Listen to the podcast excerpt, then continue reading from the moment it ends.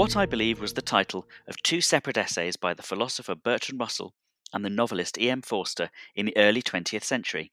These two humanist activists set out their approach to life, their fundamental worldview, in a way that was accessible to all. I'm Andrew Copson, Chief Exec of Humanists UK, and in this podcast I'm talking to humanists today about what they believe, to understand more about the values, convictions and opinions they live by.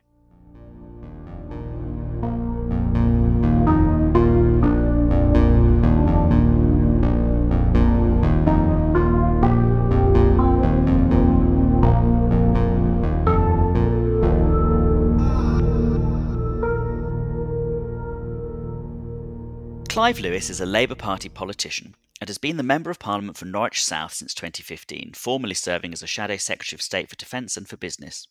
He is a former journalist and TV reporter for BBC News and has served as an infantry officer with the Territorial Army in a 3-month tour of duty in Afghanistan in 2009. He's also a member of the All Party Parliamentary Humanist Group and its former chair.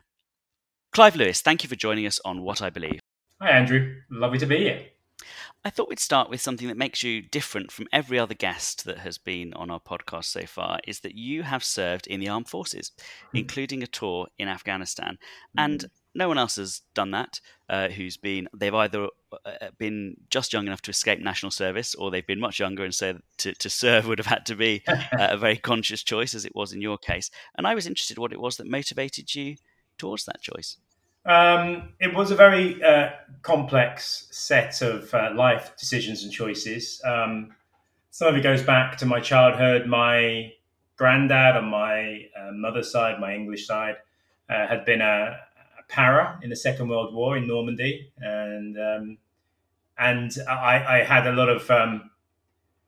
had many conversations. I went with him back to Normandy when I was a bit older and he was a lot older. So I kind of grew up with his stories of the war, which were very formative on me. And also I enjoyed the camaraderie that he shared with others in France. It was something I hadn't experienced in the same way. I mean, it's not romanticized war. It's rubbish. It's horrible. It's awful. But there are sometimes positives that come from that, and the camaraderie of those who stood shoulder to shoulder on whichever side is something to behold and something I wanted to experience, for want of a better word. And then there was also just the physical and mental challenge of deciding, in my 30s, I'm going to do that and I'm going to succeed. So it was a challenge, if you want, a life challenge. But I don't think I ever realised it would end up in a conflict.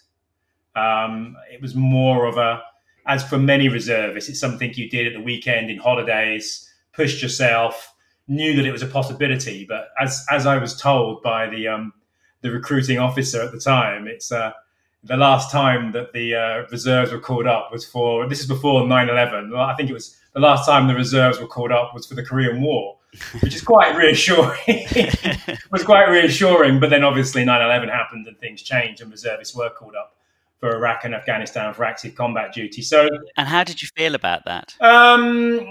So it's called intelligent mobilization, and sometimes you don't have a say, but sometimes you can have a say. I kind of felt at first this was an adventure. As I imagine many before me have felt. But as it got closer, it was 2009. So it was the summer of no helicopters and what's called Panther's Claw, Panchai Palang, which was a real kind of big kind of mobilized thrust into the heart of what was then Taliban-controlled territory. And it was quite bloody. And when I realized what I was entering into, I had second thoughts, very much so. But I was committed. So it was a complex set of motivations that took me out there. If I knew what I knew now, and having been on that kind of political journey that I have been since I served, would I go again? No, I wouldn't. But I don't regret the experience that it's part of me, part of my life. I can't deny it, and I wouldn't deem to. You take the good with the bad, but if I knew what I knew now, which is obviously a hypothetical, I probably wouldn't, because I think I'd find it morally almost impossible to reconcile with where my kind of morality and politics lie now. Does that make me immoral for going back then? No, because I made decisions based on a certain set of life choices, outlooks and perspectives, which I was able to marry up with my kind of ethical framework at the time. But you go through life and you learn. What was it at the time that was different? I think I bought more into the notion then that Afghanistan had been let down by the West after it had been used as a proxy in a proxy war against the Soviet Union. That we'd flooded it with arms and training. You've all seen Rambo 3. It was obviously not quite like that, but I'm sure you've seen the film. And then once the Soviets were defeated, speech marks, we forgot. It was no longer of use to us, and the country imploded into what was called a failed state. And I felt that there was a need to go back and help the people of Afghanistan, as well as stop, another 7th of July bombing, which I was in London for. I have friends and family live in London. I didn't want to see that happen. And I felt that you could do two things at the same time: stop that from happening and also go back and help rebuild Afghanistan, which was how it was portrayed. The grim reality is that's not what happened. Yes, money went into Afghanistan, but the overwhelming majority of the money went into Afghanistan, went into bombing it and in a military occupation, not in rebuilding. People might say, well, you're very naive for a politician, but I haven't always been a politician. We'll come back to your becoming a politician later. Do you still think that moral case was strong at the time? It's just that it wasn't pursued in the right way, or have you changed your mind about whether or not there was a moral case? No, I mean, I think perhaps the bits that have fallen into place now is a kind of post-imperial framework for looking at, if you want, Western interventionism, Western economic policy, in a kind of so-called post-imperial world. Physical empire hasn't ended in many ways. If you look at the amount of landmass that still is owned by the crown or a dependency on the British state, then I think it comes to more than all the British Isles put together. We own a big chunk of the world out there still. So in that sense, empire still exists. You have tax havens and Gibraltar and other bits around the world, but in the sense that the economic, the kind of the self-interest and the economic self-interest and how that plays out in global markets, in extractionism from these countries, we can see. We've been doing it for decades. We can see the Chinese now moving in to do that in other countries. I'm not trying to make any kind of judgment of the West on its own, but this is what's been happening. And I think when you look at Afghanistan in the context of a kind of post-imperial narrative, you can see whether it's Iraq, Afghanistan, Korea, Vietnam, there's a kind of pattern. And there's also, as well, I'll be really honest here, a sense that the lives of people from certain parts of the world have less value attached to them. I think we can see that with COVID. I think we can see that on the climate crisis. I think we can see that with refugees coming here. And why do you disagree with that? Why do you disagree with that position? What is anti-imperialism a value for you? Is that an overriding value, or are you anti-imperialist for some other fundamental value? I'm pro-human. I mean, pro-humanity. Imperialism is inherently linked to racist structures. You justify the extractionism, you justify slavery, you justify colonialism by the fact of white or English or European exceptionalism. There's a hierarchy of races of which your subjective well-being is worth more than theirs and their suffering. And so therefore you can justify, sucking out their natural resources, keeping them in poverty, bombing them if necessary. So I see the two go hand in hand. And so therefore that imperialism is anti-humanist in many ways, because it gives a hierarchy of racial importance. Races are a pseudoscience. They don't exist. There is one race, the human race. And it's interesting now in Parliament, we have you know, not just the hard right. It was just the hard right, but we now have Conservative MPs standing up. I was there in Parliament now, parroting the far right, demanding that we leave the UN Convention and the human rights legislation. Basically, those who are trying to put us out of human rights legislation and UN Convention of Human Rights and put us into a British Bill of Human Rights. This will basically give a hierarchy on human rights. The whole point about human rights after the Second World War was that we understood that any kind of race exceptionalism leads to a dark place, leads to what happened in the Second World War and those concentration camps and mass terror. So, you know, human rights was developed to say that all human beings must be treated equally. Well, we can see now that increasingly that they were fine words, but politically, I don't think they're under attack at the moment. What is it in your own experiences that's led you, do you think, looking back and analysing yourself, to this belief in universal humanity, this conviction? Is it an intellectual thing, or is it based on your experiences, your family background, your personal experiences? What drove you towards this value? I'd say it's been complex. If I think about it, obviously I was brought up in a kind of Christian background, as most of us who've been brought up in the UK were. My school, you know, I learned hymns, I learned about the Bible and so on. You can extract a pro-humanity teaching from Christianity. There's no two ways about that. Depends on what interpretation of it you take, but you definitely can, as you can with most religions.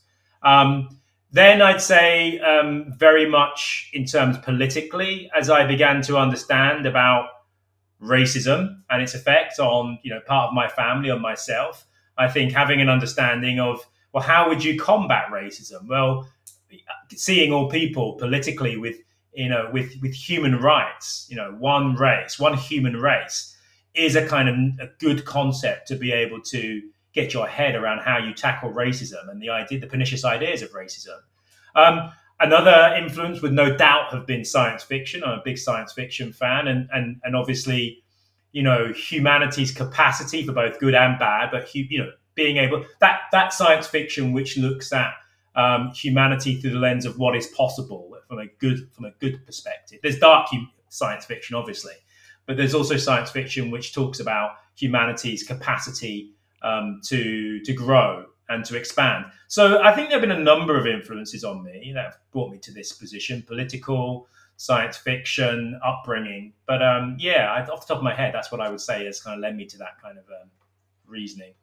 You know, the strange thing on this podcast so far has been to hear any humanist who didn't mention science fiction as being an important part of their moral education. I think it's played a massive part in our... You know, I was just watching one of the Star Wars films the other day, and I was quite taken aback by the kind of pro, if you want, humanist or pro-life. It's obviously, there are lots different, but the kind of the Jedi philosophy, you know, the wisdom that's in there, much of it will be, you know, I'm sure Plato would have been at home with some of the musings of the Jedi. So, you know, you can see how that has influenced George Lucas and the scriptwriters. And you can see why...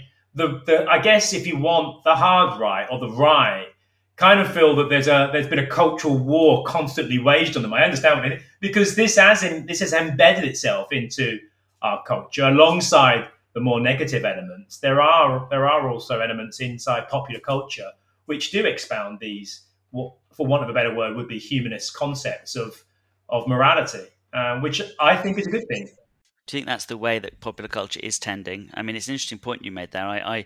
I was at the Conservative Party conference, because sort of Humanists UK goes to all the party conferences, and I was talking to a Conservative, and he was talking about how the left control everything. You know, the left control everything. And I said, "Oh, what do you mean? The Conservatives are in government, and you know, the Conservatives control, you know, lots of media is Conservative." And he said, "Yes, but all the other things like popular culture and literature and you know, society in other ways and academia." And I thought, gosh, that's an interesting way of looking at it. I'd never thought of it that way. Yeah, well, there's two things on that. The first is that media consumption is changing, and I don't think that the inbuilt, whatever the kind of if there are inbuilt biases towards a more, and I'm going to use the word not left but liberal approaches to to how we should be with one another, act with each other, value systems, then they could change as consumption. We know that, you know, people being radicalized through YouTube and incel activity and so on. So how people consume, and I don't quite know, I have the fears that many other people do, that how media is to be consumed in the future could be far more in silos, which allow for more radicalization, which will change, you know, the algorithms that are being used to guide people to certain content. That could have, and probably is having, impacts on our politics and our value system, which may benefit the right in some ways. We don't know yet.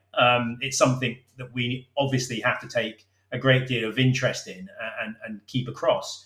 But the other thing is, those values, they are not left-wing values, frankly. They are liberal values, liberal with a small L.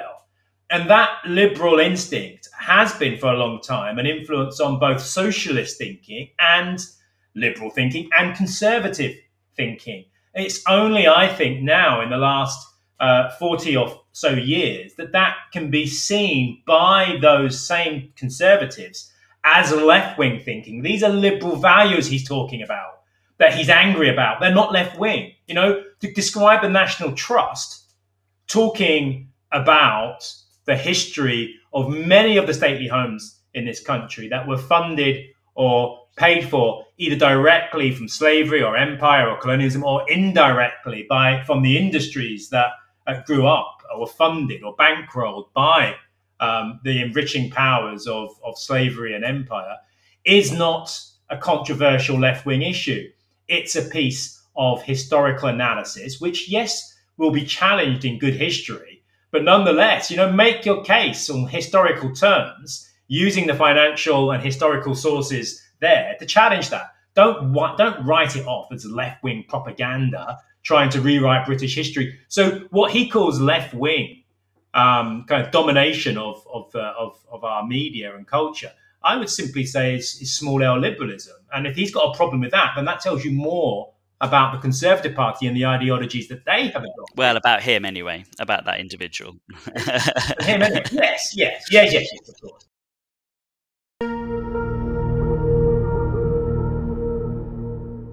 Hi, this is Andrew, appearing halfway through the podcast to remind you that this is a podcast from Humanists UK, the national charity working on behalf of non-religious people to advance free thinking and promote a tolerant society.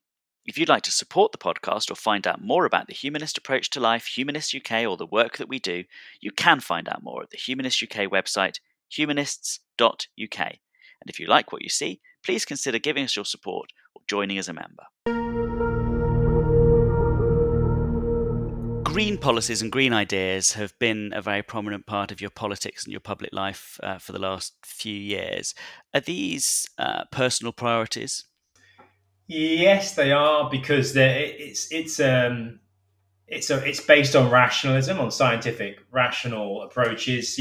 One of the beautiful things about, if you want, climate physics and mathematics is it's very difficult with kind of pure maths and pure physics to kind of decry them as being a left-wing agenda, as some no doubt would. Now, clearly the lens through which you see those mathematics and the lens through which you then apply them, that's a different matter. But the actual mathematics themselves are what they are. And I think with climate science, you can't, for want of a better choice of words, bullshit climate science. Climate science doesn't negotiate with you. It doesn't give you a period of fudging. It is what it is, and the climate physics are really clear. And as far as climate science can be clear, that there is an existential threat facing us, given the best that science knows, and there are a series of increasing probabilities that we are heading to some kind of climate catastrophe. And I think post-COP, we're on course for 2.4 degrees centigrade, not 1.5. We've seen the heat domes, the firestorms, the floods on 1.1 degrees. Now, you know, double that and add another 2.2 degrees, and that's where we're heading for. It just, you know, the mind boggles. So I think some of my kind of green politics is based on the fact that we as politicians can be very bad sometimes at listening to the science and listening to the scientific community and then acting on that. So I also have a daughter. And I also think about the future, her future. I think about what kind of world she will inherit, as any parent does. But I think about the world that she will inherit, which will likely be increasingly unstable, which will, you know, possibly on the course that we're on, mean food shortages, a collapse of biodiversity, and all manner of problems, which increasingly we've seen with COVID, our societies are fragile. No matter how hubristic we believe them to be and resilient, the fact of the matter is they're not resilient enough for what we think is coming. And so that does drive me, that kind of rational approach to here's what the science says, what are we going to politically do about it? Unfortunately, I remember sitting, you know, as the shadow business, energy and industrial strategy shadow cabinet member and talking to members of the shadow cabinet. And I remember, you know, saying we have to up our game on the climate and our economic policy has to integrate into what's good for the climate and ecosystems. And one kind of member popped up and said, well, but would it win us votes though, Clive? That's the question. Now, clearly, as a politician, you have to always ask that question, but it does reveal a mindset, which is... It's sort of a symptom of the problem, isn't it? Yeah. You know, it's a you can't compromise with the kind of the kind of climate science on this. It is what it is. And then you have to... That's where leadership comes in, political leadership, saying, you know, we have listened to the evidence. We have listened to the experts. And it's now our duty as politicians to begin to change, recommend within our democracy that certain things change to be able to enable us to achieve those objectives. And that has fundamentally not happened and still isn't happening. Do you think that that's primarily a failure of long-termism or primarily a failure in immoral leadership, or what is it that's causing? A combination, but I would say the key failing is a failing of capitalism and of the capitalism that we currently have. Capitalism is extractive by its very nature. So capital gets to extract, you know, value from resources, from labor. And because of this particular variation of capitalism that we've had for the last 40 or 50 years, it's highly extractive and motivated by profit. It's a machine, if you want, for stripping resources and consuming them, consumerism. And the checks and balances that were once there were stripped away in the 1980s and 90s and have never been replaced to the degree that we now have an economic system where even the billionaires don't feel they control it. You know, it's a runaway machine, and governments have stripped themselves of the capability of imposing democratic control over that economic system. That needs to happen as a matter of rapid urgency. And until it does, I don't foresee us being able to solve the problems that are before us. So I see this inherently as a problem of capitalism and a failure of our democracy to impose itself on that system. Mm. So if there were leadership to be shown that improved that, it would be leadership to advance a greater power for democracy, a greater power for political checks and balances. Yes. You think there's a big democratic deficit right now in our society? Well, here's a question. I'll kind of pose a question back to you. Does a rational democratic society, which we in this country, in the European Union, and allegedly the United States, and many other countries, let's just put, you know, countries which we may not consider as democracies to the side for a moment, but should we not have a democratic self-interest in preserving the planetary ecosystem and life support systems for ourselves and future generations? And the answer is yes, but clearly that's being short-circuited by an economic system over which we have no control. If we had control of that economic system, then a rational democratic collective, i.e. this country, would no doubt, as they are saying, we're very concerned about this, we want to do something. It's then the job of political leaders to say, okay, these are your objectives. You want to do this. However, there is a price to pay for that. And then you set those various prices out alongside the science and say, what decisions should we take together? That may mean that there is less flying taking place. It may mean that we consume less resource. It may mean that we share out what resources we do have better, both domestically and internationally. But we need to make a series of decisions based on the evidence before us, and that democratically we can take. That isn't happening at the moment. And so ultimately, yes, it is a democratic failure. I would say climate change is a function of a failing of our democracy. Is it a fundamental conviction for you that if people are given that opportunity to make those decisions and to discuss together this in this way, that would solve all problems? Because, you know, the counterpoint might be that people individually and collectively might be just as short-termist as capitalists are. Yes, and I think this is where... You believe that? It sounds like you've got quite a lot of confidence in people. Yes, I do, because, well, either you're a Democrat or you're not. Humanism has, I think, a kind of democratic component at its core. And either you have faith in your fellow human beings, I say faith, belief. Confidence, yes, of course, confidence in your fellow human beings. You don't, of course, there are people who will make bad decisions, but we have to believe collectively we can make decisions in the best interests of all. And I think that there's two ways of looking at this. There are those now calling for a referendum. How can I forget the term referendum? Don't say it.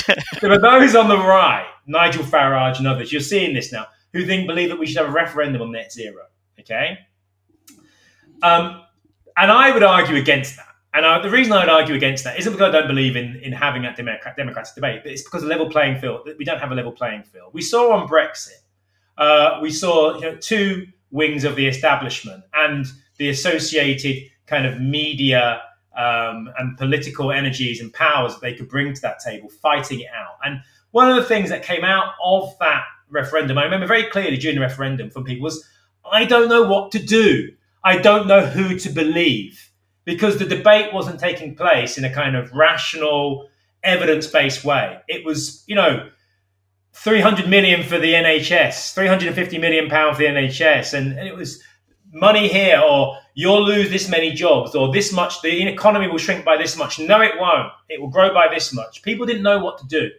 But on something called deliberative democracy, which is something now which is moving across democracies, I think it's a kind of renewal of our democratic principles. And it's almost like a jury. And what you do is you take a cross-section of society, you bring them together, as you well know, Andrew, and rather than just have the newspapers being able to kind of smash this way and smash that, you have both sides of the argument presented in the court to the people, if you want, with the experts then giving independent evidence, and then people are led to make a serious decision. And most of those deliberative democracies that I have come across, the decisions that have been taken have been extremely positive and progressive, because even where those people have come there skeptically on these issues, when they've heard the evidence, when they've listened to the experts on both sides, they've often found a compromise which takes the issue forward.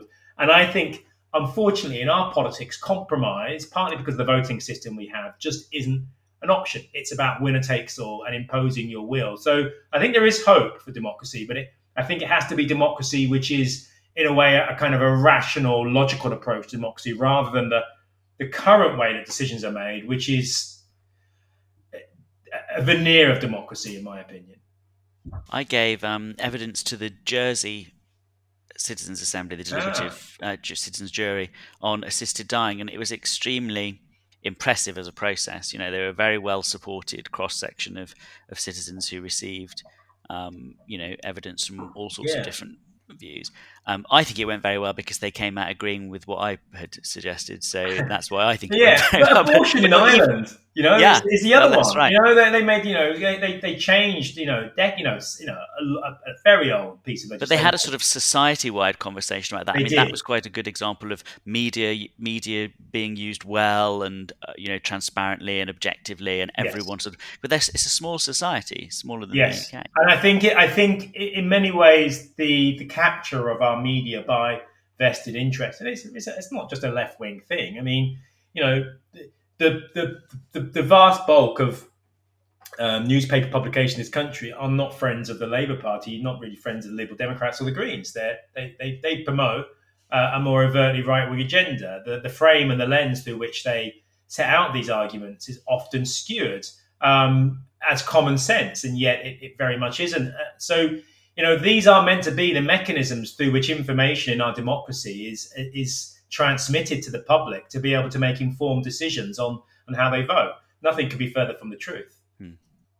What was it that took you into politics? I mean, you said how you went into territorials out of a desire for camaraderie. You said that you got involved in green issues because of this sort of existential worry about our future. It's plain that you've got very clear political convictions and ideas that you've laid out.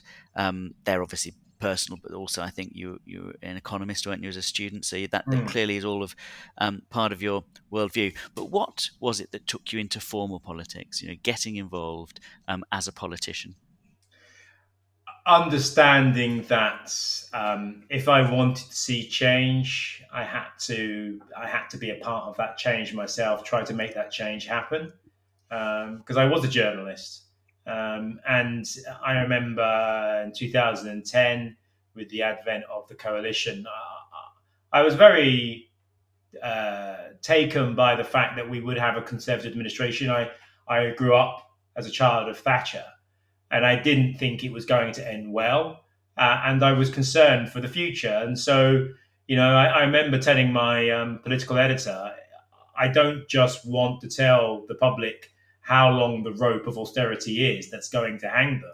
I want to help cut the rope of austerity. And she said, well, that's not what the BBC is here for, is it? And I said, no. And it kind of I made my decision then that I was going to be far more hands-on. And I suppose, you know, another part of that is probably also, you know, those influences. My dad was a trade unionist. My granddad was also a lifelong trade unionist as well. Those were influences, but I think also as a young black person, I also realized, a young black working class person, I also realized that so many of the things that I had benefited from as a child growing up, it wasn't a perfect world, but things that I had benefited from, a grant, a council house, a state education that equipped me for university and life beyond. All of those things were forged by politics, and that there were lots of other choices, suboptimal choices, that could have been taken if there hadn't been people that had stood up long before I was born even and articulated those issues and those arguments. And it felt incumbent upon me as someone who had benefited from that system. It did have its faults, but benefited nonetheless, to continue to pursue that for others, and to make sure it remained in place and deepened. I don't know how successful I have been. Too early to say. But it's an ongoing project. Camaraderie of service, opposing imperialism and racism, universal humanity, the climate threat, and the necessity of politics. Clive Lewis, thank you for telling us what you believe. Thank you so much, Andrew. That was Clive Lewis speaking for the What I Believe podcast. What I Believe is a weekly podcast from Humanists UK, and this was the 5th episode of the 5th season. We'll be releasing new episodes every Thursday. If you'd like to support the podcast, find out more about humanism, Humanists UK, or the work that we do, you can find out more on the Humanists UK website, humanists.uk. And if you like what you see there, please consider joining up as a supporter or member. You can also find out more about humanism by purchasing the Sunday Times best-selling book, The Little Book of Humanism, available in all good bookshops.